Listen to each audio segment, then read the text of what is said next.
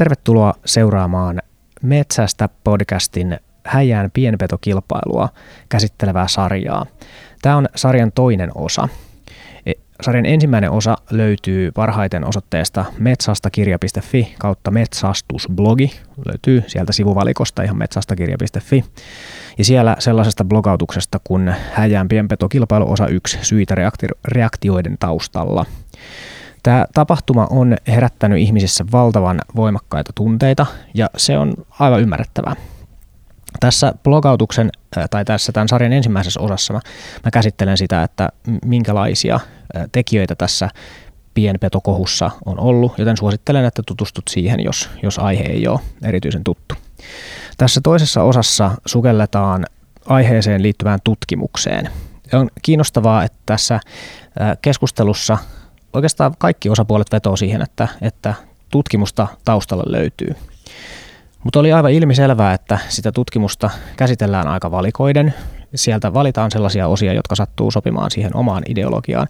Ja näinpä mä koen nyt tässä velvollisuudekseni yrittää selvittää mulla parhaalla olevilla keinoilla, että mistä tässä on kysymys. Kiitoksia tästä mielenkiinnosta tätä aihetta kostaan. Tässä on enemmän sävyjä kuin ensi, ensi alukuun voisi luulla. Twitter osoitti taas kerran parempia puoliansa sitä kautta, että kun käytiin tätä keskustelua ja siellä esiteltiin kaikenlaisia väitteitä. Ja sitten mä huomasin siellä, että, että tota, tällainen Heidi Krüger kommentoi aiheeseen ja vaikuttaa aika asiantuntevalta. Kävin kurkkaamassa, että minkälainen tausta ja maa- ja metsätalousministeriön oliko riista eläinasiantuntija vai, vai nimenomaan petoasiantuntija sun, sun Eiku riist, riist, joo, riistatalouden asiantuntija. Just näin. Ja tota, no sitten tästä innostuneena niin lähetin sitten kysymyksen, että voitaisiko jutella, että tässä on selvästi nyt meillä yhteisiä, yhteisiä intressejä ja kiinnost, yhteisiä kiinnostuksen kohteita myös väärien käsitysten oikaisemisessa ja siihen sitten sovittiin tapaaminen ja nyt sen seurauksena istutaan tässä nauhoittamassa podcastia tervetuloa lämpimästi tähän keskusteluun. Kiitoksia, kiitoksia. Ja tosiaan niin, ähm, yksi sellainen ikään kuin positiivinen sävy tässä, tässäkin petokeskustelussa oli se, että itse asiassa sekä puolesta että vastaan keskustelijat käytti tiedettä perusteena tai tutkimusta perusteena sillä, että, että, että mistä on kysymys. Ja tämä on mun mielestä lupaava lähtökohta sen, sen takia, että jos jos näin on, että meidän argumentit perustuu tutkimukseen, niin niitä tutkimuksiahan on mahdollista tarkastella. Ja kun esitetään väitteitä, niin on totta kai mahdollista, että, että jotkut väitteet esimerkiksi tutkimuksen perusteelleen on virheellisiä. Ja juuri sen takia nyt, jos me pystytään käymään nämä väitteet yksi kerrallaan läpi ja tutkimaan, että, että no mikä niistä nyt sitten on totta ja miten tämä asiantuntija näkökulma tähän aiheeseen menee, niin me pystytään viemään sitä keskustelua eteenpäin. Mm-hmm. Ja tämä on tosi paljon parempi vaihtoehto kuin se, että jos me ainoastaan vaan pelattaisiin mielipide kokemusasiantuntijan rinta-äänellä, siitä ei tule yleensä, yleensä hyvää. Se mutta, on totta. Joo, joo. mutta aloitetaan, aloitetaan tämä tota, saaga siitä, että e- eniten toistettu tutkimusväite tässä keskustelussa oli, että, että on tehty tutkimusta siitä, että supikoira e- ei ole niin haitallinen kuin, kuin on aikaisemmin kuviteltu. Niin mitä, mikä on asiantuntijan tuorein näkemys? Itse asiassa kysyn tarkemmin, mistä tämä näkemys tulee? No tämä, tämä johtuu pitkälti siitä, että tätä no, supikoira on tosiaan vieraslaji ja se on tullut, tullut Eurooppaan ja tuossa 50-luvulla Suomeenkin alkanut levitä ja sitä on sanotaanko muualla Euroopassa tutkittu tosi vähän. Suomessa on yksi tutkija, joka on tutkinut ja onkin tutkinut tosi ansiokkaasti ja tehnyt tosi paljon tutkimuksia, mutta sitä haitallisuutta on yritetty selvittää oikeastaan kahdella menetelmällä, mm-hmm. joko tämmöisellä petopoistokokeilla tai sitten tota, ruokavaliota tutkimalla. Joo, ja tästä ruokavaliosta niin siinä keskustelussa toistuu aika paljon argumentteja. Mm. Niin, tämä ongelma tulee siinä, että, että ruokavalio tutkitaan joko mahanäytteillä – Eli otetaan raatoja ja katsotaan, mitä ne on syönyt, tai sitten ulosten näytteistä. Okay. Ja näiden perusteella on päädytty siihen vaikka, että, että supikoira esimerkiksi ei syö linnunmunia. Niin just, eli, eli siis ulosteista ei ole löytynyt käytännössä munan kuoria. Joo, niin. joo. joo. Okay. Näin, ja se, tähän, ja se on, niin kuin, on ollut sellainen ajatus, että supikoira söisi ne kuorineen, ne munat. Joo, just. Mutta sitten minä muun muassa ja sitten pari ruotsalaistakin tässä rupesi tekemään niin kuin tämmöisillä riistakameroilla tutkimusta supikoran ruokavaliosta.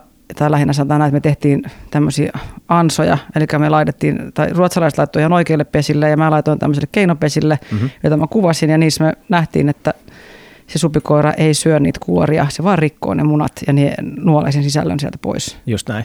Eli kun väitetään, että, että supikoiran ulosteista ei löydy munankuoria, niin se väite on niin kuin edelleenkin mm, pitää paikkansa, totta, mutta sitten toisaalta siltä ei voi vielä aukottomasti vetää sitä johtopäätöksiä, etteikö supikoira tuhoisi niitä pesiä, eikö näin?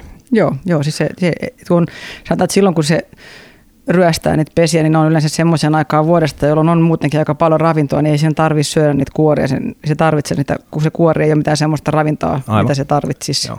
Mä muistelisin, että no, jostain kuullut myöskin, että, että tässä tosiaan äh, näissä Kauhalan tutkimuksissa, niin oliko ne tehty vielä sitten johonkin tiettyyn aikaan vuodesta sitten vai oliko tätä jatkettu nyt? Niin joo, sellaisiakin on jotakin tutkimuksia. Nyt mä en itse asiassa muista niihin, no, niihin en nyt ehkä ota kantaa sen ajankohtaan, mutta okay, on tehty joo. paljon erilaisia eri paikoissa ja, ja sitten on siis semmoinen on havaittu, että jos löytyy paljon vaikka linnunraatoja, niin siinä voitiin havaita, niin. että voitiin epäillä sitä, että se, että se on, tai löytyy linnun, linnun jäänteitä, mm-hmm. että et ei, että se, se on just, että se, näiden tulkinta on aina, se on aina tulkintaa. Ja jos löytyy, niin, vaikka, että vaikka löytyisi paljon linnun, linnunjäämiä, niin se ei tarkoita sitä, että se eläin on tappanut ne linnut. Aivan, joo. Että se on taas siinä, siinä, siinä tavallaan toisinpäin. Että jos, jos joku lähtee lukemaan niitä tieteellisiä niitä tutkimuksia, niin kannattaa aina olla kriittinen itsekin ja lukea niitä johtopäätöksiä sieltä ehkä eniten, että vaan suoraan niin, niin. tuloksia niin. tulkitsemalla ei pääse pitkälle. Joo, tässä ihmisen mieli on kyllä huono työkalu. Että aika moni – itse asiassa viittasi sellaisiinkin tutkimuksiin, jossa sanottiin, nyt sitä taas ulkomuistista, että, että ainoastaan nyt 20 prosenttia niistä, niistä tota syödyistä munista oli sitten supikoiran syömiä jos, jossain tutkimuksessa. Ja siitä taas sitten joku oli vetänyt johtopäätöstä, että sehän on tosi pieni, että eihän 20 prosenttia ole mitään, että kyllähän se ongelma on jossain ihan muualla. Ja toi on jännittävä, toi on, toi on edelleenkin latautunut tulkinta, että siinä mm. lähdetään hakemaan ikään kuin sitä, että, että, että mikä todistaisi, että tämä ei ole ongelma. Mm. Ja sitten jos löytyy jotain, jonka sä pystyt jotenkin kääntämään tota, sellaiseen asentoon mielessä, että no, tämä nyt voisi olla todiste siitä, niin sitten mikä on kaikki, kaikki kelpaa. Mutta mikä nyt sitten, mikä on sun paras tota, tulkinta tai paras tieto siitä, että, että missä tässä nyt mennään. Et mulla itsellänihän tässä on esimerkiksi vaara siinä, että, että mähän saatan yrittää nyt niin kuin, vähän niin kuin vahvistaa sitä semmoista omaa ennakkoluuloani tässä, että supikoira on haitallinen, niin mitä, mitä me tästä aiheesta nyt tiedät? No, no voin ensin sanoa tuohon 20 prosenttiin sen, että se, se mä tiedän sen tutkimuksen, koska mm-hmm. siinä on oma osa siitä mun aineistoa. Ja, ja se, siinä tutkimuksessa ne pesät oli luonnossa seitsemän päivää. Joo.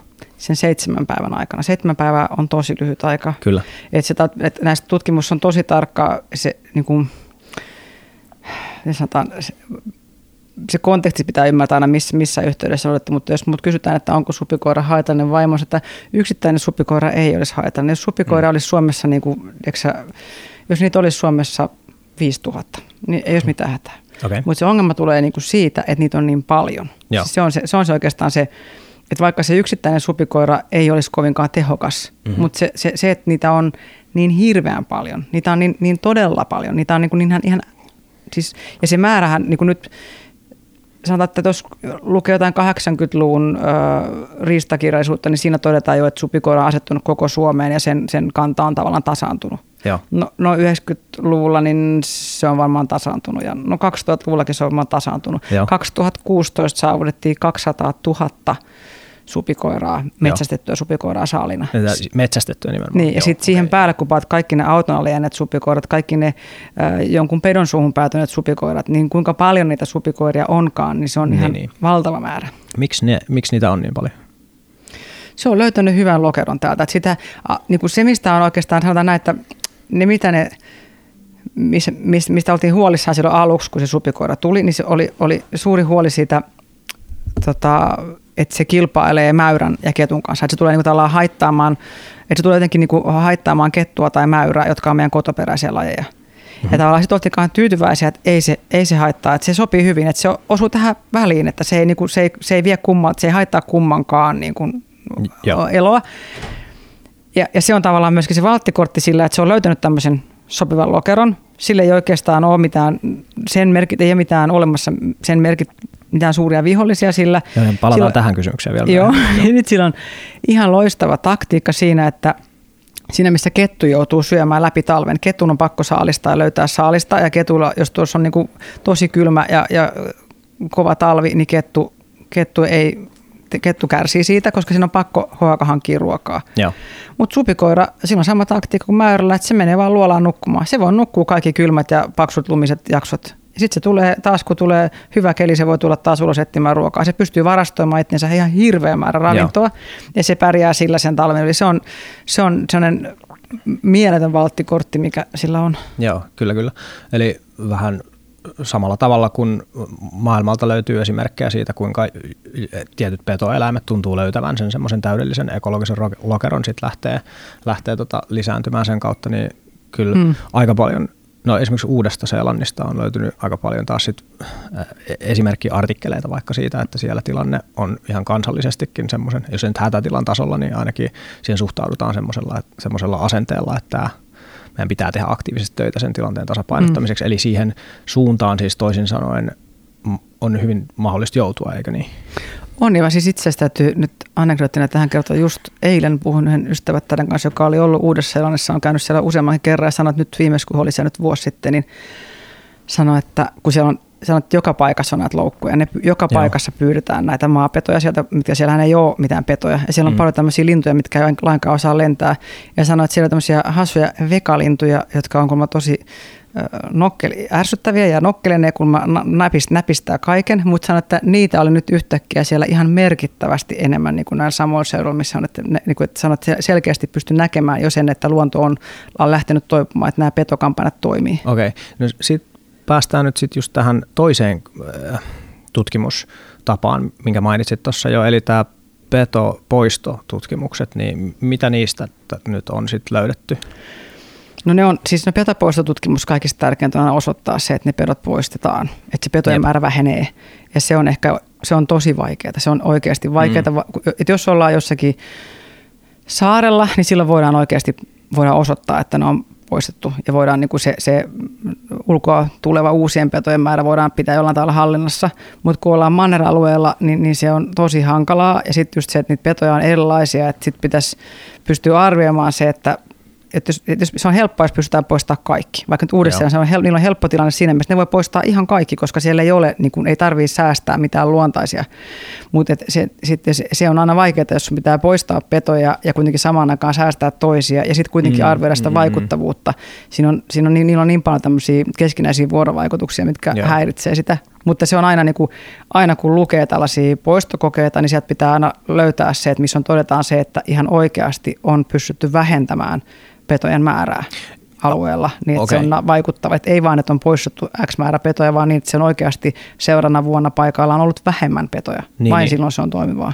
Joo, just niin. Eli, eli niin kun ehkä siis tämä siis semmoisen tutkimuksen tulosten lukuohjeena Joo. periaatteessa, että tuossa suhteessa niin tulokset on vaikeampia. Että ehkä nämä tällaiset, jos verrataan tätä tutkimushaaraa siihen pesien kuvaamisen esimerkiksi, niin just nämä syy-seuraussuhteet on, on siinä kuvaamisessa vähän helpommin todennettavissa, koska siinä pystytään sitten ihan visuaalisesti vahvistamaan, että kyllä, tämä nyt oli supikoira, joka täällä kävi. Joo. Joo. Siinä kuvaamisessa on sekin etu, että siinä nähdään, tai mitä mekin ollaan havaittu se, kun aikaisemmin, kun on tutkittu tällaisia, on ollut samanlaisia pesäpredaatiohokeita, missä on, on, on tavallaan tutkittu on ollut näitä keinopesiä ja taipesiä. Ja sitten on arvioitu sen mukaan, että millaisia jälkiä sinne pesälle on jäänyt. On arvioitu, että kuka mm. on käynyt ryöstämässä. On ollut siis valtaviakin tutkimusasetelmia, mm-hmm. joita on tehty tällä periaatteella.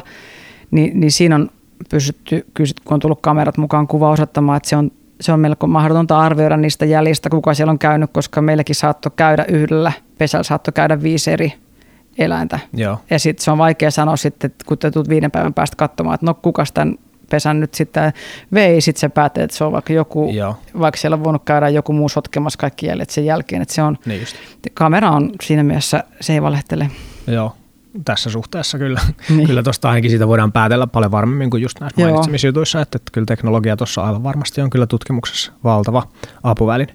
No tässä on nyt sivuttu myöskin sitä, sitä sellaista luontaista niin vihollisuutta tai sitä muiden petojen osallisuutta tähän kysymykseen.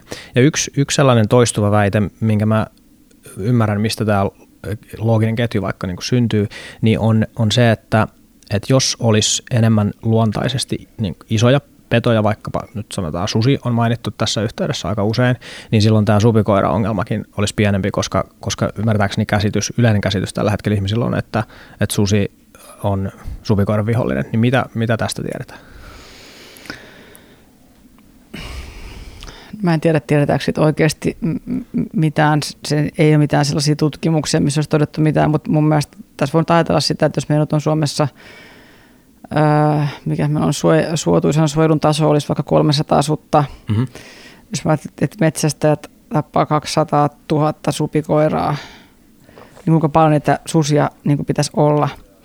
että jos mietitään kuinka isoja mm-hmm. reviirejä ja kuinka liikkuvainen susi on, mm-hmm niin, niin sen, se tavallaan, että se susitiheys, että se oikeasti alkaisi vaikuttaa supikoirakantaan, mm-hmm. niin, niin, niin se voisi olla aika tosi tiheä. Että mä en itse niin usko siihen se suden reviiri on niin suuri, että ei Joo. se niin kuin reviiri alueeltaan poista. Totta, varmaan jos se kohtaa supikoira, niin se sen tappaa, mutta noin susi, kun muuten silloin se, ei se niin kuin, tuolla on ravintoa yllin kyllin kaikkea niin, muutakin, niin, niin ei sen tarvitse niin kuin yrittää elää supikoirilla. Jos, jos se supikoira olisi sen ainoa ravinnon lähde, silloin voitaisiin ajatella, että se vähentäisi niitä, mutta nyt niin, kun niin. se on niin kuin, niitä on vaan niin paljon.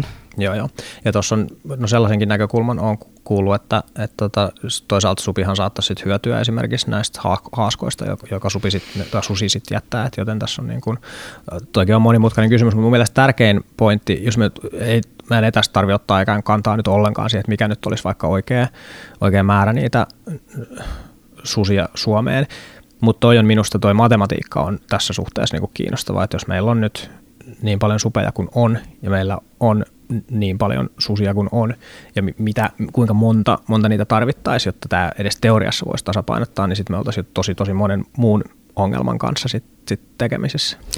Joo, nyt tässä kun sanoit, niin itse meillä oli tuossa toissa talvena oli tämmöinen hirven, hirvi, mikä sudet oli tappanut ja kävi sitä syömässä siellä. Mm. Ja tota, niin, niin, niin, siinä meillä oli riistakamera siinä, niin supikoirat kävi myös siinä. Että ne, se, niin. sudet tavallaan se, se ei ollut ei ne, ei ne sudet ainakaan te supikoiria sieltä vienyt. Että kyllä Joo. Ja sitten toinen, toinen näkökulma, mikä on mun mielestä äh, hirveän äh, tärkeä tuoda tuossa esiin, mikä, mitä sä myöskin jo sivusit tuossa, on se, että et ei, ei sitä su, su, sutta ei voi ohjeistaa, että nyt olisi kiva, että se poistaisi noita supikoiria, koska niitä siellä on paljon, vaan se syö sitä, mitä, mitä susi luontaisesti helpoiten ja parhaalla ravintohyötysuhteella sitten kiinni saa. Mm. Joten, joten nimenomaan, tästäkin mä löysin uudesta Seelannista esimerkkejä, että siellä oli oli nimenomaan ajateltu, että kun siellä joku laji oli ongelmallinen, niin että jos sinne tuotaisiin jotain petoja, jotka luontaisesti nyt sitä lajia sitten pyydystää, niin ei ne pedot sitten pyydystänytkään sitä haluttua lajia, vaan ne pyydysti kaikkea muuta ja ongelma vaan niin kuin paheni. Joo, todellakin. Onneksi tämä, siinä mielessä meillä on toi, niin kuin tässä tapauksessa susi on niin kuin, ku, kuuluu tänne luontoon, mutta siis siinä on se, että mm, supikoirahan pääsee pakoon sinne luolaan. Et sillä lailla, mm. jos mä ajattelen, koirankin kanssa, jos, jos niin kuin on, on supikoira jahdissa, niin se, se, että kun supikoira pääsee sinne luolaan, niin ilman luola koiraa ei ole mitään tehtävissä. Että se on sille mm. ihan turvapaikka, että ei se, ei se susi sitä sieltä luolasta ulos saa. Niin just näin. Joo. Eikä se ole mielekästäkään. Siis susi on tosiaan se on tosi liikkuvainen otus, että ei se niin kuin, sen reviirit on niin valtavat verrattuna niihin supikoiran reviireihin. Okei, okay. no tästä päästään nyt sitten, no yhteenvetona tämä supi-aihe kuulostaa edelleenkin minun korvaan siltä, että, että kyllä tästä haitallisuudesta alkaa olla niin kuin tarpeeksi näyttöjä, jotka on tullut ö, uudesta tutkimuksesta, jota on tehty sen jälkeen, kun on saatu näitä tutkimuksia, jossa on aikaisemmin todettu, että, että todennäköisesti syö sammakoita ja, ja tota, etanoita, mm. eikö niin? Joo, siis kyllä todellakin, siis joo, nyt ja sitten on tulossa, tuossa on Helsingin yliopistolla tehty paljonkin just ristakameroilla mm, sekä peltoympäristössä että kosteikoilla, vesilintukosteikoilla ja näitä Sorsa-tutkimustuloksia ei ole vielä julkaistu, odotan mm. koko ajan, että julkaistaan. Siellä on vanhan kaupungin Lahdet tuosta viikistä on semmoinen yksi, mikä on tehty tuossa vähän, vähän aikaa sitten. Se on nyt saatu kansainväliseen julkaisuun. Ja siinä on myös, se on tällainen petopoistokoe kolmen vuoden ajalta. Ja Joo. siinä kanssa osoitetaan kyllä merkitystä että et, et, et se tehoaa, kun monta vuotta poistetaan, Jep. Mutta tota, odotan, odotan vielä lisää, että on tulossa vielä lisää pont, pontta siihen supikoiran haitallisuuden todistamiseen, mutta kyllä se mun nähdäkseni on nyt ihan nyt tällä nyt näillä viimeaikaisilla tutkimuksilla jo aika yksiselitteinen. Ja se on joka tapauksessa paras tieto, minkä varassa meidän on nyt pakko tällä hetkellä operoida. Et tiedehän toki toimii sillä tavalla, että kun tehdään yksittäisiä tutkimuksia, joista saadaan sit uusia hypoteeseja, joita lähdetään sit tutkimaan, niin koko ajan tarkentuu se näkökulma Joo. siitä, että mistä on niinku kysymys. Esimerkiksi just tämä, että, että ei ole viitteitä siitä, että supikoira syö munia kuorineen, niin se on yksi tutkimustulos ja sitten seuraavassa tutkimustuloksessa tarkastellaan sit muita näkökulmia siihen, ja- jossa käy ilmi, että, että no, kyllä se niitä kuitenkin syö, ei vain niitä kuoria. Ja näin ollen on menty pikkuhiljaa Mm. tarkempaan näkökulmaan tai tarkempaan käsitykseen tästä aiheesta. Sitten se, mikä mä haluaisin oikeastaan myös tässä nostaa, minkä takia taas se, se haitallisuus vielä on se, että, että, että kun tosiaan supikoira on niin paljon, Mm. Mutta kun sitten on ajateltu, että se, meillä on sekä nämä meidän kotimaiset, kotoperäiset, Mhm. mm-hmm. kettu, mäyrä, näätä, kaikki nämä, jotka kohdistaa näihin maassa pesiviin lintuihin sitä Mm. syömistään. Ja, ja toki kaikki, nämä kaikki muut, ne, nämä kaikki syö kaikkea, nämä kaikki tämmöisiä kaikkiruokaisia Joo. petoja, ne syö, ne syö myyreensä. Ja sitten se voi, että sen mukaan, että millainen vuosi tavallaan on, on muun ravinnon suhteen, se saattaa vaikuttaa myös siihen niiden aktiivista, kuinka paljon ne joutuu etsimään sitä ravintoa. Niin, Kaikki tämmöinen vaikuttaa sen kaikkeen, mutta sitten kun meillä tulee sellainen huono myyrä, myyrävuosi, että meillä ei ole niin kuin sitä muuta ravintoa, niin sitten sit, sit se, sitä etsimistä tapahtuu vielä enemmän ja silloin ne kohdistaa vielä enemmän sitä, Joo.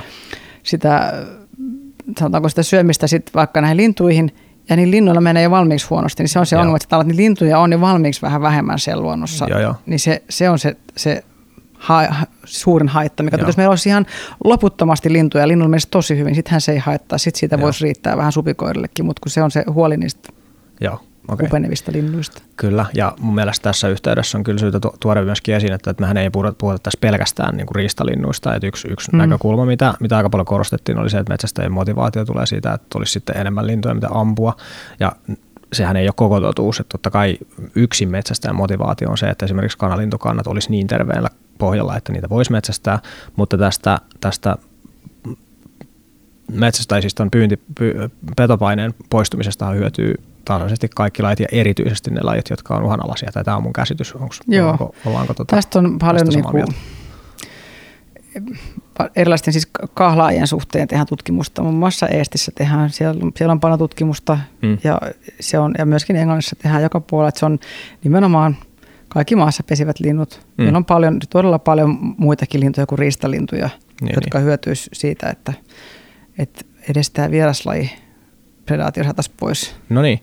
No, mä halusin käsitellä tämän asian sen takia, että, että ilmeisesti kuitenkin on niin, että on jonkunlainen osa ihmisiä, jotka ei ole edes tästä vieraspetokysymyksestä samaa mieltä, mutta että tässä kohtaa nyt oma, oma taustatyö ja tämä, mitä sä sanot, niin kyllä johtaa siihen, että, että se on yksi, riittävästi, riittävän selvää, että, että, se, että se vieraspetokysymys me voidaan pistää sivuun niiden poistamisesta. Me varmaan voidaan olla ainakin nyt niin kuin suuren enemmistön kanssa samaa mieltä. Mutta sitten jos mennään askel haastavampaan kysymykseen, eli, eli mitenkäs sitten näiden Suomen luontoon kuuluvien eläinlajien sisällyttäminen tähän esimerkiksi tämmöiseen petopoistotapahtumaan tai, tai tässä tapauksessa vielä kilpailuun, niin miten, miten sitten sit kettu ja mäyrä esimerkiksi, nyt sit, mi- minkälaista vaikutusta niillä sitten on tässä yh, yhdistettynä tähän supikoiran pyydystyspaineeseen? No siis kettuhan on siis laji, jota on aina, aina pyydystetty, Mm. mm. mutta kettu, kettu on semmoinen laji, että sitä nyt sanotaanko näin, että metsästäjien ää, into tämmöiseen pienpetopyyntiin ehkä on sanotaanko 50 vuodessa vähän hiipunut. Että meillä on Mm. ehkä ollut ennen, vähän, ennen ollut arvokkaampia turkiksia, ja siinä on ollut Mm. enemmän, enemmän pointtia pyytää niitä, että se on vähän vähentynyt. Ja taas sitten toisaalta monet asiat niin kuin on hyödyttänyt kettua. Että niiden, Miten, miten kettukanta ylipäätään voi niin kuin nyt tällä No se on aika tasainen, että se on aika, se on niinku ihan siis hyvin, hyvin, Joo. paksusti.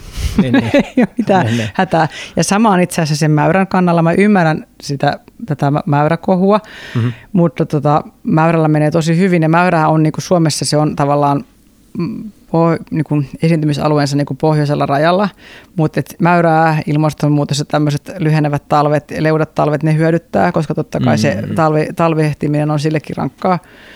että mäyrälläkään ei sinänsä, että mäyrä ei ole, se ei ole mitenkään uhanalainen, se ei Joo. ole missään hädässä, sillä ei ole mitään, mitään ja, ja Mun, käs, mun käsitys tää, tästä on, että, esimerkiksi määrään liittyvä kysymys, niin se, se liittyy vähän sellaiseen näkökulmaan, jossa tarkastellaan asiaa sen ikään kuin yksittäisen eläimen näkökulmasta, eikä tällaisen ikään kuin kokonaisuuden kannalta. Mm. Ja, ja mä tuun käsittelemään tätä, tämän aiheen semmoista moraalista puolta vielä erikseen, jossa, jossa me palataan tähän, mutta tässä, tässä vaiheessa niin tämän jakson tärkein tarkoitus on käydä läpi nimenomaan tätä aiheen kokonaisuutta mm. ja sitten me palataan siihen, siihen tota etiikka- ja moraalikysymykseen vielä, vielä myöhemmin. Joo.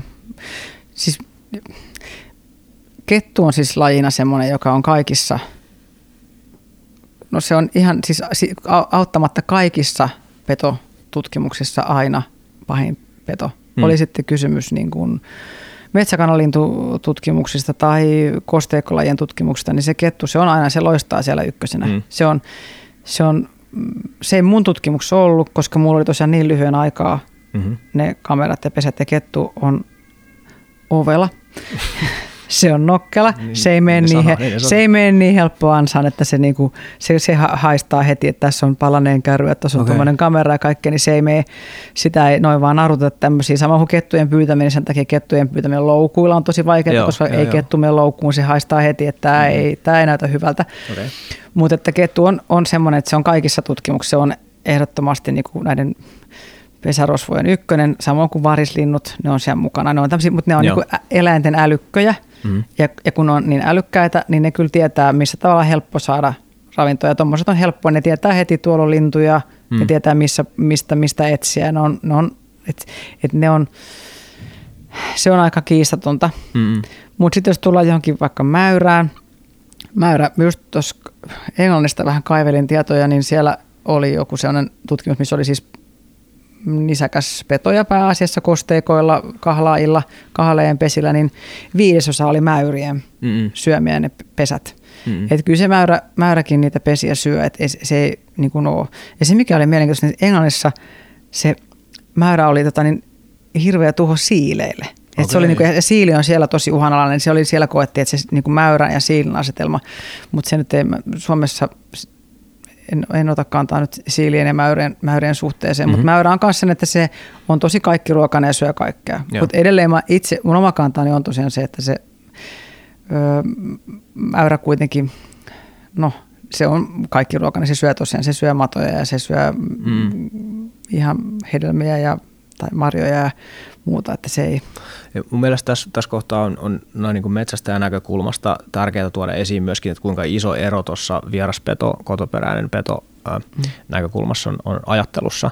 Eli mä en usko, enkä ole törmännyt ainoaseenkaan sellaiseen tätä pienpeto poistoa tekevää metsästä, joka olisi sitä mieltä, että nämä kotoperäiset pedot pitäisi poistaa samalla tavalla mm. luonnosta kuin, kuin tota, supikoirat. Et että oikeastaan metsästä, että siihen supikoiraan tuntuu suhtautuva vähän silleen, että no ei me sitä pois saada, koska sit niitä on niin paljon ja se on niin mm. uskomaton selviytyjä. Että et se on vähän sellaista viivytystaistelua nimenomaan keskitettyä tällaista, että jollain alueella me voidaan silti saada vaikutusta aikaan keskittämällä voimaa supin suhteen. Ja sitten siinä sivussa ikään kuin kun sitä supityötä tehdään, niin, niin, niin koska ne esimerkiksi asuu samoissa, samoissa luolissa, määrä mm. ja supikoira, niin kun se koira sinne, sinne tota, kolon menee, niin ei voi etukäteen olla varmaa, että kummasta on kysymys. Ja sitten kuten sanoit, niin kaikki ruokaisena eläimenä se ikään kuin, jos otetaan tavoitteeksi näkökulmaksi tämä nimenomaan, että, että nyt me pyritään vähentämään sitä predaatiopainetta näiltä linnuilta, niin silloinhan se ikään kuin se, että se mäyrä otetaan mukaan, niin siltä, siitä näkökulmasta, niin se on, se ei ole ainakaan sitä tavoitetta vastaan. Joo, siis siinä, jos mä niin näin, se on riistalaji, sen pyytäminen on aivan sallittua, ja se on mm. just tämä, vaikka, vaikka ei suoranaisesti tähdättäisi mäyrien pyyntiin, niin niitä voi tulla aina sivusaalina. Että siinä mielessä niin, se on, ja se on sanotaan, että jos mäyrä ei olisi riistalaji, niin olisi tosi vaikeaa. Totta kai, joo. Sitten olisi tosi joo. vaikeaa. Ja tähän täytyy, niin kuin, kun mäyrähän, niin jos puhutaan, palataan sinne Englantiin, niin siellähän se on rauhoitettu, mm-hmm. niin nehän aitaa siis sähköaidalla myös näitä kost, tärkeitä kosteikkoja. Niin, Sinne niin. vedetään aidat kosteikon ympärille, että pystytään, niin että estetään kettujen ja mäyrien mm. predaatiota. Ja se on, jos ajatellaan niin kuin Suomen mittakaavasta, että millaisia niin kuin voidaan me lähteä aitaamaan kosteikkoja sähköaidalla. Ei se kuulosta kauhean... Niin kuin... Kuinka paljon Suomessa on kosteikkoja? no aika paljon. Ettei se niin kuin... Tai halutaanko me sitä, että niin. siellä on niin kuin luonnossa niin kuin sähköaita niin. joka, joka Mut se, se on tällainen niin passiivinen menetelmä, mutta sehän mm. niin kuin se ajatuksena on ollut näissä nimenomaan sen, näiden, näiden tärkeimmät. Se on sen myönnän itsekin, että ajatus, että päästä, että me saataisiin Suomi kokonaan vaikka tyhjäksi supikoirista, mm. niin se, ei, se on aika ma- mahdoton toive. Niitä on, mm. niitä on todellakin niin paljon. Mm. Mutta se, mitä me voidaan tehdä, on, että me voidaan nimenomaan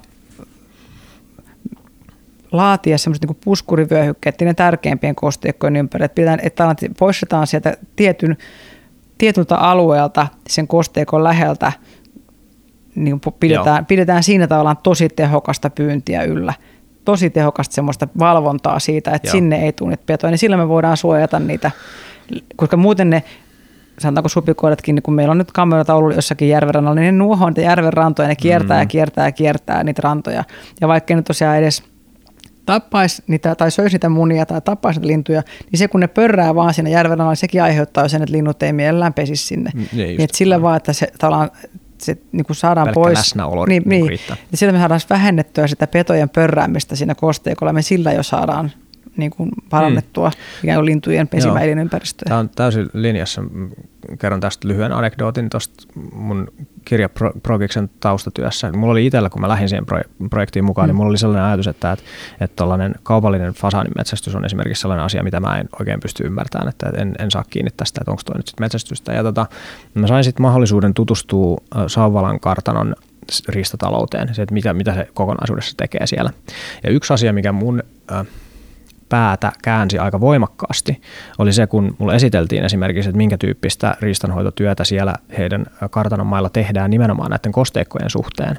Että kuinka, mm. että siellä, siellä ikään kuin, koska sen ä, tilan liiketoiminta perustuu täysin siihen, että, että se riistakanta on siellä vahva, niin se tarkoittaa sitä, että, että tätä predaatiopainetta niillä kosteikoilla, mitä siellä kannattaa ylläpitää tämän talousnäkökulman takia, niin sitä petopainetta pitää poistaa, ja kun sitä poistetaan, niin sitten siellä alkaa, on alkanut näkyä tosi voimakasta toki näiden riistalajien lisääntymistä, mutta sitten nimenomaan myöskin näiden, näiden tota, äh, uhanalaisten lajien mm.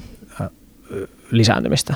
Että siellä se elinympäristö on sellainen, että, että siellä sit on hyvä olla. Ja näin myöskin, koska siellä on taas sit näitä saalislajeja, niin varislintujakin siellä sit niinku on aika iso kasa ja niitäkin siellä sit niinku aktiivisesti pyydetään. Hmm. Tämä on, tää on tosi vaikea juttu ja me ei voida voittaa, mäkin uskon siihen, että, että me ei voida ikään kuin palauttaa sitä sellaista, sellaista luonnon tasapainotilaa ainakaan ilman semmoista valtavaa jotenkin katastrofivaihetta niin, välissä. Niin, Mutta me voidaan kyllä... Chernobyl-vaihe. Niin, niin, niin. niin, kyllä siellähän sudella on ilmeisesti aika hyväkin olla, kun siellä niin niin kuin Siellä ei ihmisiä kauheasti enää niin. ole, ja koiria vieläkin varmaan löytyy. Se ei ole ehkä se, mihin me kuitenkaan ollaan menossa. Toivottavasti ei. En Joo. tiedä tietysti maailma, mihinkä maailma tästä menee, mutta toivotaan nyt kuitenkin näin. Mutta tästä päästään nyt siihen väitteeseen, mikä myöskin toistuu niissä keskusteluissa tosi usein, on se just nimenomaan tämä, että luonnon pitäisi vaan antaa korjata itsensä. Niin tästähän meillä on ikään kuin pieniä esimerkkejä. Kyllähän Suomessa on luonnonsuojelualueita, johon ei saa metsätalous koskee, siis näitä on vähän tietenkin, ja ne on suht pieniä, jos verrataan siihen, mitä ne on joskus ollut, mutta niitä on. Sinne metsätalous ei saa koskea, siellä jonkun verran saa liikkua, ei ilmeisesti jo kaikkialla ei saa lainkaan, ja siellä tota, ei ole metsästystä. Niin eikö tämä ole tavallaan nyt niin kuin ikään kuin vähän vastaus siihen, että, että, että tämä on nyt niin kuin lähimpänä sitä esimerkkiä, mitä tapahtuu, jos luonto korjaa itsensä. Niin mitä nämä tämmöisillä alueilla sitten tapahtuu niin kuin pienpeton näkökulmasta? Korjaako luonto itsensä tuollaisissa tilanteissa? Siis, ää, mitäs mä tuohon sanoisin? Mä sanoin, että se ei niinku, tuollaisillakin alueilla ne on kuitenkin liian pieniä siihen, että mm. ne olisi tavallaan täysin niin kuin, se, se luonto voi, luonto voi siis, eihän siis, se on vähän samalla lailla kuin tämä meidän maapallo, ei tämä mihinkään katoa täältä, vaikka tapahtuisi mm. mitä.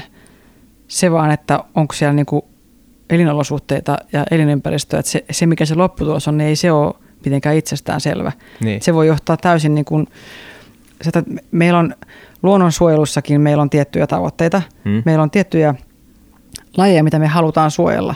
Joo. Ja se, se on, että siihen esimerkiksi kun nyt on, olen itsekin näitä lintu, lintuvesijuttuja tässä hoitamassa, niin, niin niin lintuvedet on sellainen asia, että ne ei ole mikään staattinen, siis luonto ei ole mikään, se ei ole mikään sellainen staattinen tila. Että luonnossa on, eikä, siellä sitä, on, eikä sitä kukaan tietenkään väitäkään. Ei, mutta sit luonnossa on, niin kuin siellä, on, siellä on metsäpaloja ja siellä mm. on tauteja ja siellä on tämmöisiä katastrofeja, episodeja, mm. mikä mullistaa ja mikä tekee sellaisia hallitsemattomia muutoksia. Mm-hmm. Ja toisaalta jos me ajatellaan, se on niin jatkuvan tämmöisen, tämmöisen no, no sukkession kohteena. Mm-hmm. Jos me odotetaan vaikka joku metsä, niin se alkaa, jos meillä on vaikka avohakattu metsä, niin se kasvaa ja sitten sadan vuoden päästä se onkin jo tiivis metsä. Sitten jossain vaiheessa sinne tulee joku koppakuoreinen tai metsäpalo, joka tuhoaa sen koko metsän ja sitten se saattaa alkaa alusta tai tulee jotain, mm. jotain muita vaikutuksia ja ne, se lajisto muuttuu sen mukaan. Mm-hmm. Mutta jos me halutaan, niin kuin ajatuksena nyt on ollut, että vaikka jotain lintuvesiä, että me pidetään tiettyä lajistoa, meillä on tietyt lajit, mitä me halutaan pitää joo, siellä, jo. niin silloin me joudutaan ihmisenä puuttumaan siihen. Ja me joudutaan puuttumaan siihen, siihen, me joudutaan hoitamaan sitä, vaikka se on suojeltu alue, niin meidän pitää kuitenkin hoitaa sitä, että se suojelu pysyy, että se pysyy niin kuin siinä suojelutilassa, mitä me halutaan suojella. Aivan, joo. Ja tämä on itse asiassa aika vaikea kysymys monelle, tai monen, monen moraalissa jotenkin ajatus siitä, että, että ihminen asettaa itsensä yläpuolelle ja yrittää nyt sitten leikkiä tässä nyt sitten Jumalaa ja korjata sen mm. luonnon sen näköiseksi kuin haluaa, niin se on monelle aika vaikea ilmeisesti. On, eikä se ole, niin kuin sehän on, me ollaan itse päätetty se, että me niin kuin ikään kuin pysäytetään asioita tiettyyn vaiheeseen esimerkiksi. Että me niin. halutaan ylläpitää vaikka perinnebiotooppeja. Joo. Ne on ihan, se, meille, se on niinku, se me ollaan itse pääd, valittu, että siellä on paljon uhanalaisia lajeja. Me halutaan, että ne uhanalaiset lajit pysyvät osana jo. meidän lajistoa ja sen takia me joudutaan niitä me joudutaan tekemään paljon töitä sen eteen, että me saadaan säilytettyä nämä ympäristöt, millä tavalla niin, nykymaailmassa niin, niin. ei ole edellytyksiä. Meillä ei ole enää karja, joka laiduntaa hmm. maisemassa, joka on aikoinaan muodostanut nämä, nämä, nämä että, että ihminen on muokannut, niin kauan kuin ihminen on täällä ollut, niin me ollaan muokattu tätä, tätä hmm. meidän luontoa. Ja monet meidän niin kuin tosi semmoista niin kuin, tärkeistä uhanalaisista lajeista, niin ne on nimenomaan tämmöisiä, jotka on ihmisen toiminnan takia hmm ja mä, mä näen mahdollisuuksia, mä näen paljon hyvää siinä, että ihmiset on nyt tosi kiinnostuneita tästä aiheesta ja ne ikään kuin esittää mun mielestä ihan osittain, tai sanotaan, että esittää ihan perusteltuja väitteitä siitä, että ihmisen pitäisi tehdä töitä sen niin luonnon ennallistamiseksi. Se on se niin kuin, tapa, mm. millä sitä luontoa voidaan suojella. Mitä jos me lopetetaan nyt vaikka pienpetometsästys nyt tähän tykkänä ja annetaan luonnon korjata itsensä sen suhteen, niin onko siinä odotettavissa nyt sitten minkälaisia seurauksia? Jos ajatellaan, että unohdetaan metsästys, että kun se metsästys tuntuu ajatuksena tosi pahalta nyt niin kuin mm. ilmiselvästi monelta, monesta, niin voidaanko me ainoastaan keskittää paukut nyt siihen luonnon olosuhteiden ennallistamiseen? Vai mitä, mitä tapahtuu, jos tämä, mä tiedän, että tämä on vähän epäreilu kysymys ei, niin kuin, niin, niin kuin tieteilijälle. tieteilijälle Joo. pyydän nyt sua tavallaan niin spekuloimaan, että mitä tapahtuisi, mikä on, myönnetään tietysti aina spekulaatiota, mutta mi, mitä, miten sä näet tämän kahtiajaon esimerkiksi? No siis, hmm. siis se on ihan hyvä pointti ja monilla, monilla alueilla niin joudutaankin tekemään, että ei voida tavallaan pyytää. Mm-hmm. Ja, ja, ja monet, monet meidän pedoista on semmoisia, mitä, mihin me joka tapauksessa voidaan vaikuttaa, vaikka petolinnut. Joo. Niin ne on, ne, ne on niin kuin kaiken ikään kuin kontron ulkopuolella. Miksi?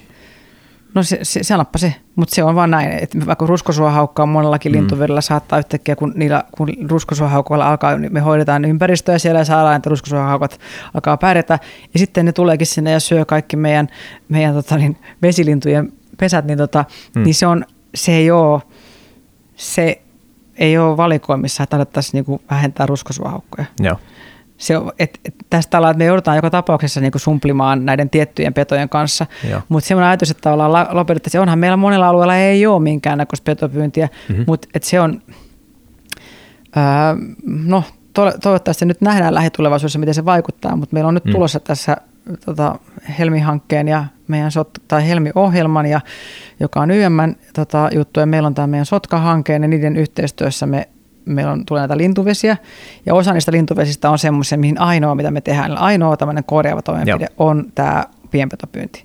Niin sitten me päästään ehkä käänteisesti näkemään, että oliko se riittävä toimenpide. Okay, Koska jo. monilla on se taas on sitä on tehty, on tehty paljon elinympäristön kunnostuksia ja ne, ne, ne, on, ne on osaltaan auttaa. Jos on tarpeeksi hyvä elinympäristö, jos on tarpeeksi jo. paljon pesäpaikkoja suhteessa siihen petojen määrään, silloin ne linnut löytää esimerkiksi löytää sieltä itselleen semmoisia alueita, missä ne voi pesiä ja tavallaan ne, ne ehkä linnut pesi niin runsaasti, mm. että ne pedot ei saa niitä. Ja jos mietin, siis jos mennään toiseen ympäristöön, vaikka nyt Saksassa ja Sveitsissä on palveluita, missä ei saa metsästää lainkaan. Joo. Ja siellä missä peltopyyden takia on jouduttu tekemään, no mietit, että miten, miten me saadaan peltopyyt, niin sitten on tutkittu, että jos on 25 metriä leveitä semmoisia niin kuin kaistaleita, tämmöisiä, missä, mm-hmm. jos, ne, jos, ne, jos ne linnut pakotetaan pesimään jossain ihan kapeilla pientarkaistoilla, niin silloin ne pedot löytää ne niiden Joo. pesät saman tien, mutta jos, on, jos tehdäänkin tämmöisiä vähintään 25 metriä leveitä alueita, niin silloin se petojen etsintäkuvio muuttuu niin, niin tavallaan laajaksi, että sitten sit se yhtäkkiä se laskeekin se peto, se Joo. predaatiomäärä, mutta sitten nämä on tosi, tosi kyllä, jos ei, niin, Vaikea. Korjaisiko luonto itse, en tiedä. Kysymys, Jos kokonaan lopetettaisiin pyytäminen. Niin... No mä, mä tuon tuohon vielä sellaisen näkökulman, mihin on kiva kuulla sun mielipide. Mun näkökulmasta se iso kysymys tuossa nyt sitten on se, että no mistä se tulee sitten motivaatio ennallistaa niitä ympäristöjä sillä tavalla, kun sä tuossa kuvaat. Eli, eli tuossa on vähän niin kuin kaksi, kaksi puolta. Et, et mä itse uskon, että, että kyllä sitä ympäristöä muokkaamalla, niin se on valtavan tärkeä työtä ja sitä pitäisi ihan ehdottomasti tehdä. Ja sitten se kysymys tulee heti seuraavaksi siinä, että mistä tulee raha, mistä tulee tekijät, mistä tulee motivaatio. En tiedä näiden tärkeysjärjestystä, mutta nämä kolme asiaa pitää olla. Ja se, mitä tässä nyt metsästäjien keskuudessa tapahtuu, on se, että, että nämä kaikki kolme tulee mukaan siihen, että metsästäjille tulee nämä kaikki siitä, että, että se mahdollistaa sen elämäntavan jatkumisen. Ja jos me poistetaan siitä yhtälöstä nyt tämä, että okei, että, että no elämäntapa lopetetaan nyt tähän näin, niin sitten lähti raha, motivaatio ja, mm. ja ne työntekijät tähän näin. Et vaikka, vaikka mä olisinkin sitä mieltä, ja mitä nyt en tietysti ilmeisesti, ilmeisesti niin kuin syistä ole, niin että et, tämä metsästys pitäisi lopettaa, niin siinä on toi tasapainottava tekijä. Että jos me halutaan muokata luontoa, niin sitten jonkun pitää tehdä se, jostain se raha pitää tulla. Ja sitten kun meillä on tämmöinen ryhmä, joka on valmis tekemään ja älyttömästi töitä ja vähän niin kuin jopa maksamaan siitä, mm. niin, niin, niin tämä tasapaino on minusta oleellinen tässä osa tätä kysymystä. Joo, ja se, se mitäs, siis to, metsästäjäthän niin kuin, se on siinä mielessä kuin mielenkiintoinen öö, ryhmä ihmisiä, että, että niistä usein niin kuin ulospäin näkyy vaan tämä tämmöinen tämä tappaja, joo, tämä, joo, tämä joo. suuri saalistaja. Kyllä, kyllä. Tai saalistaja. niin, niin, joo, suuri valkoinen saalistaja. niin, mm. niin tota, sitten kuitenkin, kun ajatellaan vaikka näitä ihan luonnon luonnonhoitotoimia, niin tosi monet metsästäjät aivan omalla rahallaan tekee Joo. kosteikkoja. Ja usein siinä käy just niin, että sitten vaikka niitä kosteikkoja tehdään, niin sitten kun siellä on niitä sorsia ja niitä sorsanpoikasia mm. seurataan, niin sitten ei, ei, niin kuin se, ei niitä kasvateta niitä sorsia sitä varten, että päästäisiin niitä ampumaan, vaan sitten mm-hmm. tosi monet niillä on kun on rakentanut kosteikon, että no ei he, ehkä he nyt yhden, yhden jahdin vuodessa, mutta ei he, niin kuin, että se, se niin kuin siinä on, kuulee niin kuin monesti niin kuin todellakin semmoista niin kuin rakkautta siihen luontoon ja semmoista, hmm siinä elinympäristöjen luomisen hienolta, kun et ihaillaan sitä, että olen luonut, että pystytään itse luomaan näin Joo. mahtavia ympäristöjä. Joo. Se on ehkä se, mikä siinä on takana. Ja samoin, ja samoin reiluuden nimissä on totta kai sanottavissa, sanottava, että, että totta kai metsästäjät vois parantaa tässä myöskin sitä niin kuin omaa toimintaansa sillä, sillä tavalla, että eihän se riitä, että, että mä vaikka sanon, että minä metsästäjänä olen myös luonnonsuojelija, kun metsästäjät ää, ennallistaa elinympäristöä. Kun fakta on se, että en minä ole sitä, niin kuin, että minä en ole lapio kädessä ennallistanut yhtään kosteikkoa, se on niin kuin tosiasia. Mm.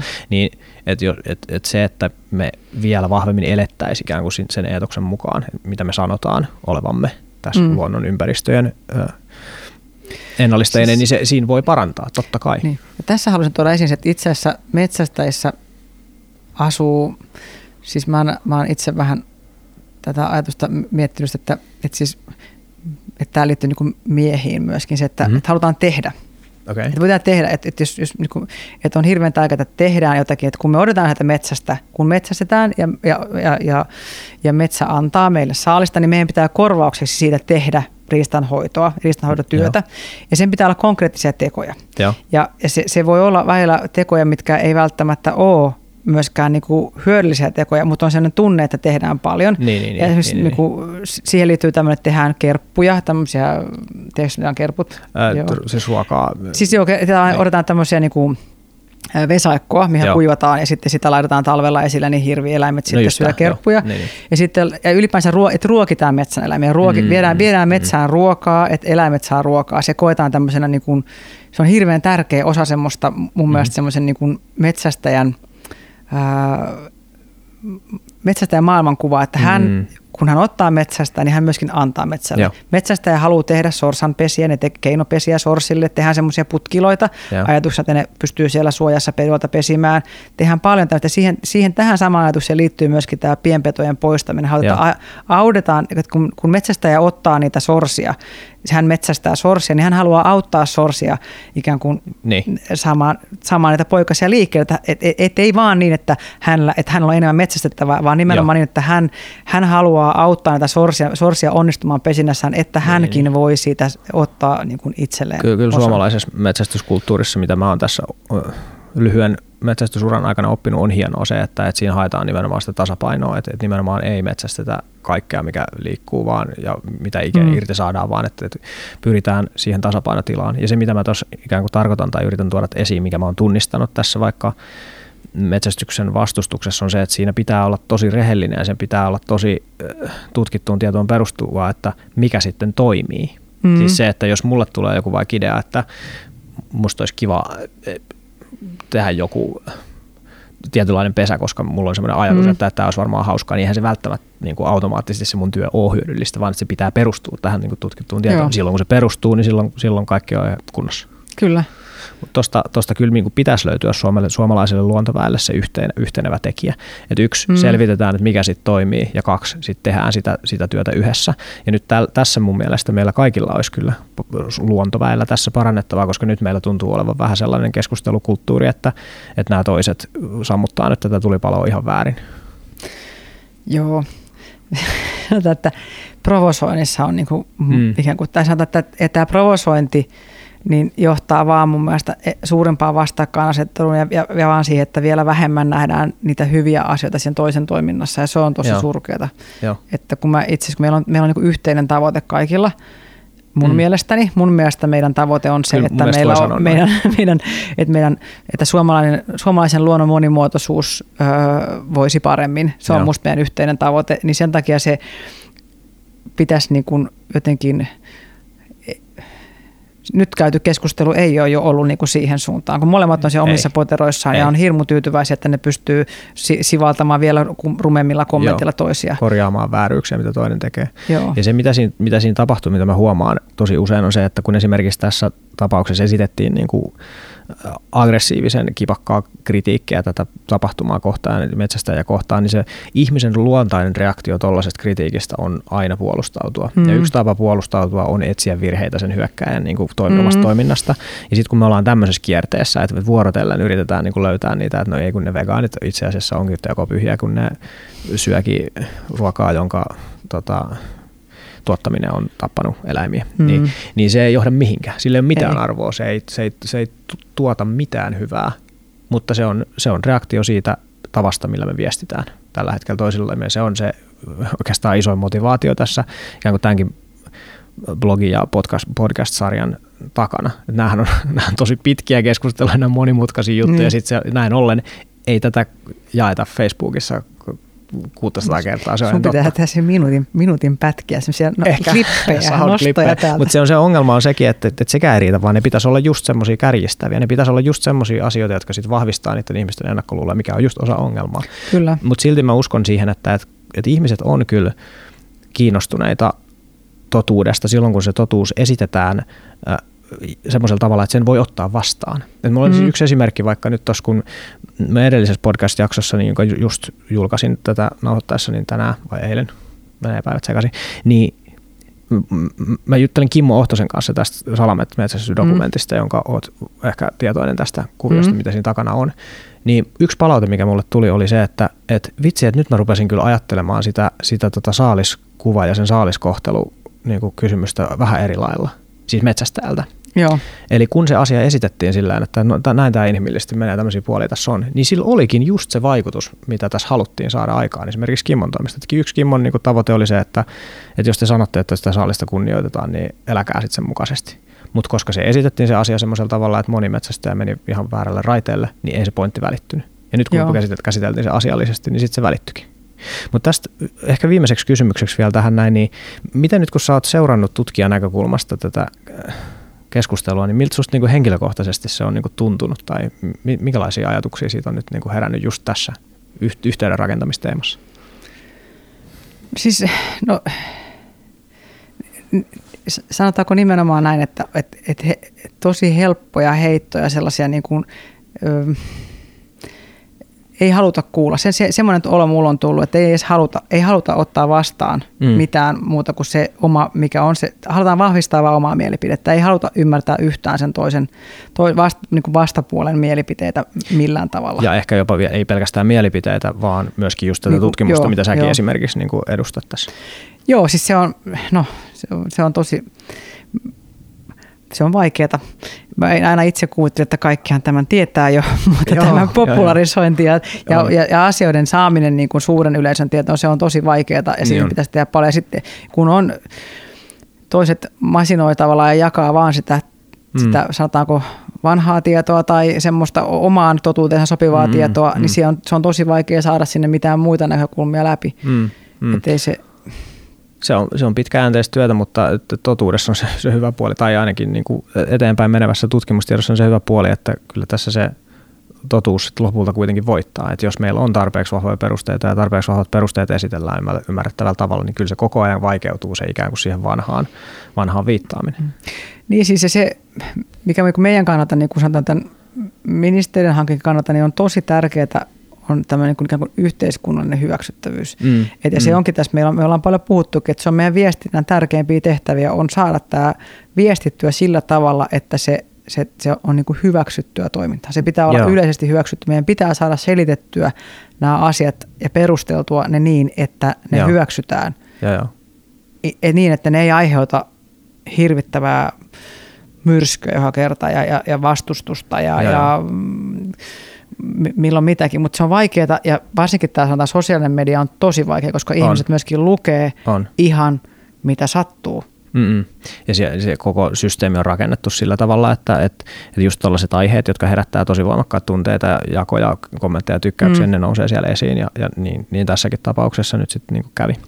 Mutta tästä on kiinnostava. Mä uskon, että tällä koko myllyllä on se HPA reunus, että kyllä me tästä tunnistettiin niin muutama sellainen aihe, että, että mitkä ne vaikka ne moraaliset kysymykset on, mitä tosiaan nyt mihin sukelletaan sitten ihan kokonaan omana jaksonaan, mikä mm. ei, ei siihen saa kyllä tosiaan menemään, ja siitä löytyy tosi hyviä, hyviä pointteja, niin nyt ne on noussut minusta pinnalle kyllä. Et mm. Täytyy sanoa, että, että mä oon siis kyllä, pikkuveli on esimerkiksi osallistunut tähän tota, kilpailuun useampana vuonna, ja mä oon ollut sillä, että, mm. no, että koska tiedän nämä taustat, niin en mä ole kiinnittänyt siihen varsinaisesti mm. mitään huomiota, että mikä tässä nyt sitten voisi olla se, mikä aiheuttaa ongelmia. Ja nyt se onkin yhtäkkiä selvää, että, että, että kun tämä reaktio nousi pintaan, niin kyllä me nyt tiedetään enemmän. Mun toive tietysti vaan on se, että, että tässä ei ole aiheutettu semmoista, sellaista äh, sivullista niin kuin tuhoa sen, sen suuntaan, että, että me ei pystytä jatkamaan tätä niin kuin luontokeskustelua yhdessä sen seurauksena, että nyt me ollaan jotenkin enemmän eri mieltä toistensa kanssa, mutta sitten taas toisaalta mä uskon siihenkin, että internetin ryhmiä seuraamalla ei pysty muodostamaan kauhean hyvää kuvaa vaikkapa suomalaisten mielipiteistä. Ei, mutta sit, se, se, se, se tavallaan, mikä tuossa, että jos se olisi vaan jäänyt sinne – Twitteriin ja Facebookiin, mm. mutta kun se tosiaan oli niin kuin MTVn uutisissakin ja sitten se oli niin kuin mm. lehdissä, niin se, siinä on vähän se, että sit siitä saa joku ihminen, joka ei lainkaan ole mitenkään asiasta kartalla, niin saa, voi, voi lukea sieltä ja muodostaa siitä sen, mm. sen ensimmäisen totuutensa, totuutensa ja se voi niin kuin olla tosissaan, että meillä voi olla töitä tämän yhteiskunnallisen hyväksyttävyyden saavuttamista tässä. Joo, joo. Ja, ja se me, just, me ollaan nyt tässä pohdittu paljon just tässä meidän tuolla osastolla tätä reiluutta, metsästyksen reiluutta. Mä oon tosi tyytyväinen, että sä käsittelisit ihan omassa jaksossa tätä metsästyksen moraalia ja muuta. Todellakin. odotetaan innolla ja että et kuulee, niin kuin se, kun sehän ei ole niin lainkaan selvä asia. Ja se on ei hirveän kulttuurisidonnaista, se on, niin. vaihtelee eri maiden välillä ja, ja, eri ihmisten välillä. Ja, ja, mutta se on sellainen asia, mitä mä itse sanon, että kyllähän jokainen metsästäjä käy niin kuin itse sitä keskustelua Joo, itsensä kanssa. Niin ja, ja, ja, ja ehkä ystävänsä kanssa ja mennessään uuteen metsästysporukkaan vaikka mm. saattaa kohdata, kun sä just puhuit tästä vaikka tästä niin kuin saali tämmöisestä, mm. niin, niin siellä voi olla jotain sellaisia käytäntöjä, mitkä on, ei ole sun mielestä, ne onkin itse on eri mieltä niistä, mm, koska mm. sulla on joku oma tämmöinen mm. juttu, niin se, mä, se, on, se on todella varmasti ihan oman on. podcastinsa vähintään yhden verran. Ainakin, aihe. ainakin yhden, mutta tosiaan kyllä moraali, siinä on se ongelma, että, että minun oma tuntuu niin oikealta ja niin hyvältä, mm. että siinä unohtuu se, että, että, että se on paljon laajakantaisempi kysymys, että mikä nyt sitten niin on mm. oikein ja väärin. Että mun tekisi mieli nyt vaan tuomita tämä asia yksiselitteisesti, koska tämä tuntuu niin väärältä. Ja sitten mm. mullekin onneksi aika vähän, mutta muutamia jotenkin semmoisia kommentteja on tullut, että etkö sä nyt vaan ymmärrä, että toi on niinku väärin. Mm. Ja se on, ja se, on se tavallaan se taso. Ja mä ymmärrän ja mä sympatisoin tosi vahvasti sitä, että tästä niin. just on kysymys. Ja sitten se mun vasti, vastin on se, että, että, että, että siis niin ymmärrää, että, että on olemassa laajakantaisempi moraali, joka, joka tuo tuohon selkeään oikein väärin asetelmaan tosi paljon enemmän sävyjä. Ja ne tulee just sen takia, että yksittäiset ihmiset ainakaan ei pysty hakemaan ikään kuin koko yhteisöä hyödyttäviä totuuksia yksin. Mm. siihen tarvitaan niitä useampia näkökulmia tässä ja tässäkin aiheessa, vaikka tämä on brutaalia. Tässä on semmoisia juttuja, mistä mä en mä usko, että ihmiset mitenkään muuttaa mielipiteestä, tai tämä olikin niin. ok. Et ei varmasti näin ole, mutta se yhdistelmä näitä, että okei, toisaalta on yksilö, yhden elämän näkökulma, sitten on toisaalta tämä vaikka niinku tutkimuslajien niin. elinolosuhteesta ja selviäytymisestä, ja näistä pitää löytää se tasapaino.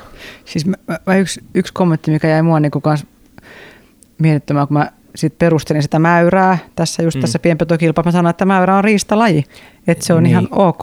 Että se, se, ei vastaa siihen moraaliseen kysymykseen. Ei, mutta sitten mä sain vastineeksi sen, että kun mä sanoin, että se on ihan laillista pyytää mäyriä, mm. niin sitten joku sanoi, että Suomen laissa on paljon asioita, mitkä on niin kuin mm, väärin. Mm, joo, totta. Ja se, mä ajattelin, että ahaa, että siinä tullaan nyt jo tämmöiseen niin kuin siihenkin asetteluun, että se ei riitä, että noudatetaan lakia. Vaan niin, että, että, että, että, riittääkö, se, riittääkö se, että noudatetaan lakia, että mikä, se, mikä, se, mikä määrittelee sen, mutta se Joo. on No, nyt, nyt, tässä, nyt tässä lähestytään sitä, sitä moraalijakson aihepiiriä niin hienosti, että, että ehkä otetaan tässä kohtaa suuret kiitokset näistä Joo. kommenteista ja tota, toivot, ja, ja suurta jaksamista myöskin tekemänne työn eteen, koska tässä on, ollaan tosi vaikeiden asioiden äärellä ja toivon, että, että se kommunikaatiokeino sitten sit löytyy, jotta päästään tässä yhdessä eteenpäin.